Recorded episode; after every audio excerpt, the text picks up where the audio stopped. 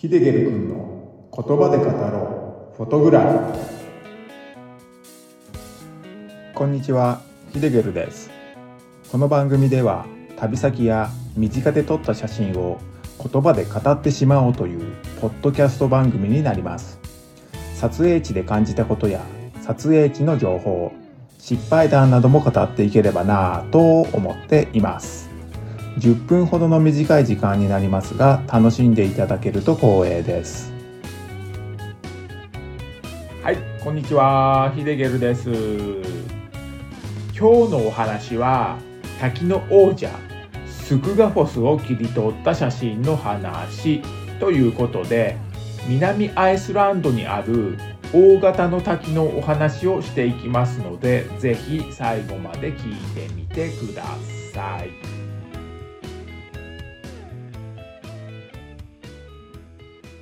スクガフォスこの滝もアイスランドに行ったら絶対見たい滝でした。落差60メーター、幅25メーターととっても大きな滝なんですよね。今回ご紹介する写真は、そのスクガフォスを少し遠目から切り取った写真になります。早速写真の話に入りますけれども、めちゃくちゃわかりやすい写真になってますね。写真中央にスクガフォスの滝の流れ落ちる様子が映っていて、その滝の周り、そのすべてが緑に覆われていますね。7月中旬の真夏に当たる時期にアイスランドに行ったんですけれども、7月中旬のアイスランドは緑の草や緑の木々で大地がいぶいている様子がこの写真を見るとわかると思います。さらに遠くから切り取るとわかるんですけれども、滝の周りは山が崩れたような形状をしていて、崩れてるというか、えぐれてるっていう感じの形状をしていて、その崩れた形が少しね、ハートのようにも見えるんですよね。そして、そのハートの真ん中を縦で切るように、スクガフォスの滝が流れ落ちています。豪快。そんな言葉がとっても似合う滝だと思いますね。めちゃくちゃかっこいい滝ですね。この写真を撮った場所なんですけれども、国道1号線通称リングロード沿いに車を駐車できるスペースがあったんで、そこに車を止めて、そこから望遠レンズを使って切り取りました。直線距離で1400メーターぐらいの位置から撮ってます。ソニーの 100-400GM レンズを使用していて、焦点距離はですね、226ミリになっています。写真は横の写真で、レタッチ時に傾き調整を少しだけかけているので、実際は 226mm より画角は狭まっています。この時はですね、残念ながら曇り空だったんで、まあ、そして日暮れも近かったんですよね。なのでね、あたりは少し薄暗かったです。まあ、ですが、三脚は使わずに手持ちでサクッと撮った感じですね。撮れた写真のデータを見ると、ISO1000 という ISO 感度の設定になってました。これは ISO 感度をオートの設定にしていて、カメラが決めた ISO 感度ということになっています。ND フィルターも使っていないので、250分の1秒という比較的速いシャッタースピードで切り取ってますね。これもカメラが決めたシャッタースピードになっています。この撮影で僕自身が決めたのは絞り値と焦点距離ぐらいですかね。カメラの設定は A モードっていう絞り優先モードに設定していて、このモードだと F 値の値を自分で決めれば、あとはカメラがその場の状況を判断して、シャッタースピードを決めてくれるって具合ですかね。先ほども話しましたが、ISO 感度もオートの設定にしていたので、ISO の数値もカメラが勝手に決めてくれてます。あまり時間が取れなくて、ささっと撮りたい時なんかは非常に役立つモードだと思います。僕はだいたい絞り優先モードの A モードにいつも固定していますかね。A モードよりもっと追い込みたい状況だったりすると、マニュアルモード、M モードですね。のマニュアル設定にして、すべての設定を自分で決めていきますけれども、今回の写真ではそこまでする必要はないかなという判断で A モードで撮っています。もしですね、マニュアルにして、やるとするならば、ISO の数値を少し下げるぐらいでしょうかね。僕は滝を撮るときの大半は ND フィルターを使用してスローシャッターを使うんですけれども、まあ、これは滝の流れ落ちる様子を滑らかに表現することの方がね、好きなんですよね。なのでね、そう表現する方が多いんですけれども、この時はね、その選択はしませんでした。それにはね、簡単な理由があるんですけれども、滝の右側にはスクガフォスを上から見れる展望台が設けられてるんですけれども、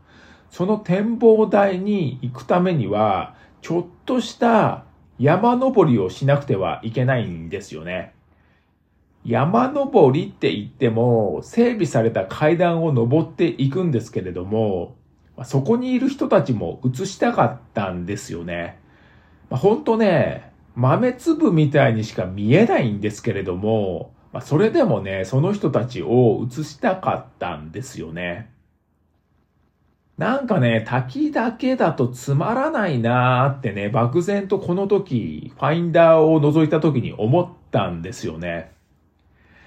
スローシャッターで撮れば、その人たちは簡単に写真には映らなくなるんですけれども、それはね、しませんでした。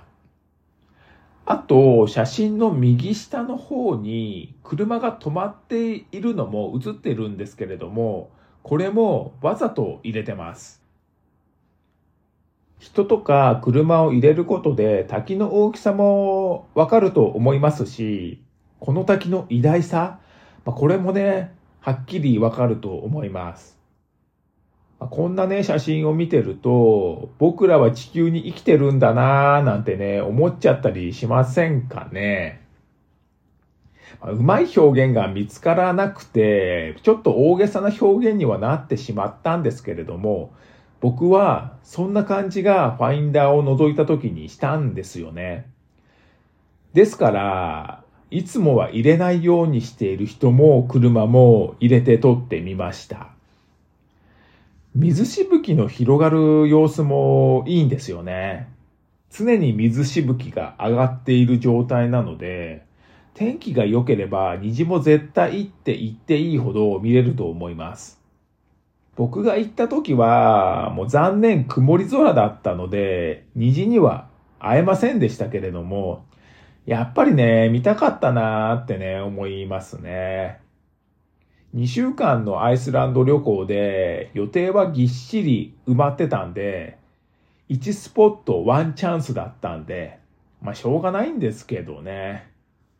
天気を見て行動できるぐらいの予定で行きたいなーってね、まあいつもどこか行くと心の底から思うんですけれどもね。まあ、これはね、なかなか難しい問題でもありますよね。あ、そういえばですね、スクガフォスのことを行く前に調べてたら、お宝情報が出てきたんですよね。第1回でお話ししたグトルフォスの滝の話で、少し出てきた話ですね。お宝伝説みたいな話ですね。それがね、ここスクガフォスにはあるらしいんですよね。それはですね、大男のバイキングが金銀財宝でいっぱいの木箱をスクガフォスの滝の裏にある洞窟に隠しました。その男の死後、何人もの人がその財宝を探したそうです。そしてついに地元の人が木箱を見つけ出し、金の取っ手を掴んで引っ張り上げようとしたんですけれども、金の取っ手はもげてしまって、金銀財宝が入っているであろう木箱は滝壺に沈んでいってしまった。というね、伝説の話があるんですよね。結局ですね、金銀財宝が本当にあったのかはわからないんですけれども、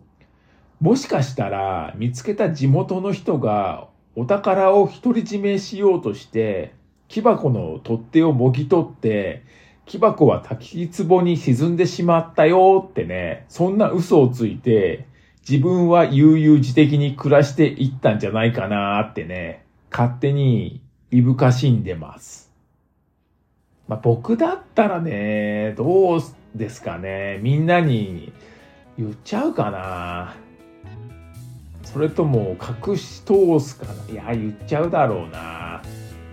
まあね、本当のことはね、わかりませんからね。はい。では、今回は滝の王者、スクガフォスを切り取った写真の話ということで、南アイスランドにある絶景スポット、クガフォスの写真を交えたお話をさせていただきました。スクガフォスは金銀財宝があろうがなかろうがとっても素敵で豪快な滝なのでアイスランドに行った際はぜひ訪れてみてください晴れた日に行くことができれば虹も必ず見れると思います今回お話に出てきた写真を見たいという方は概要欄に URL を貼っておくのでそちらをクリックしてぜひご覧になってくださいこの番組のご意見ご感想質問などがありましたらこちらも概要欄に Q&A コーナーを設けていますのでお気軽に書き込んでくださいそれでは最後までご視聴ありがとうございました。ヒデゲルでした。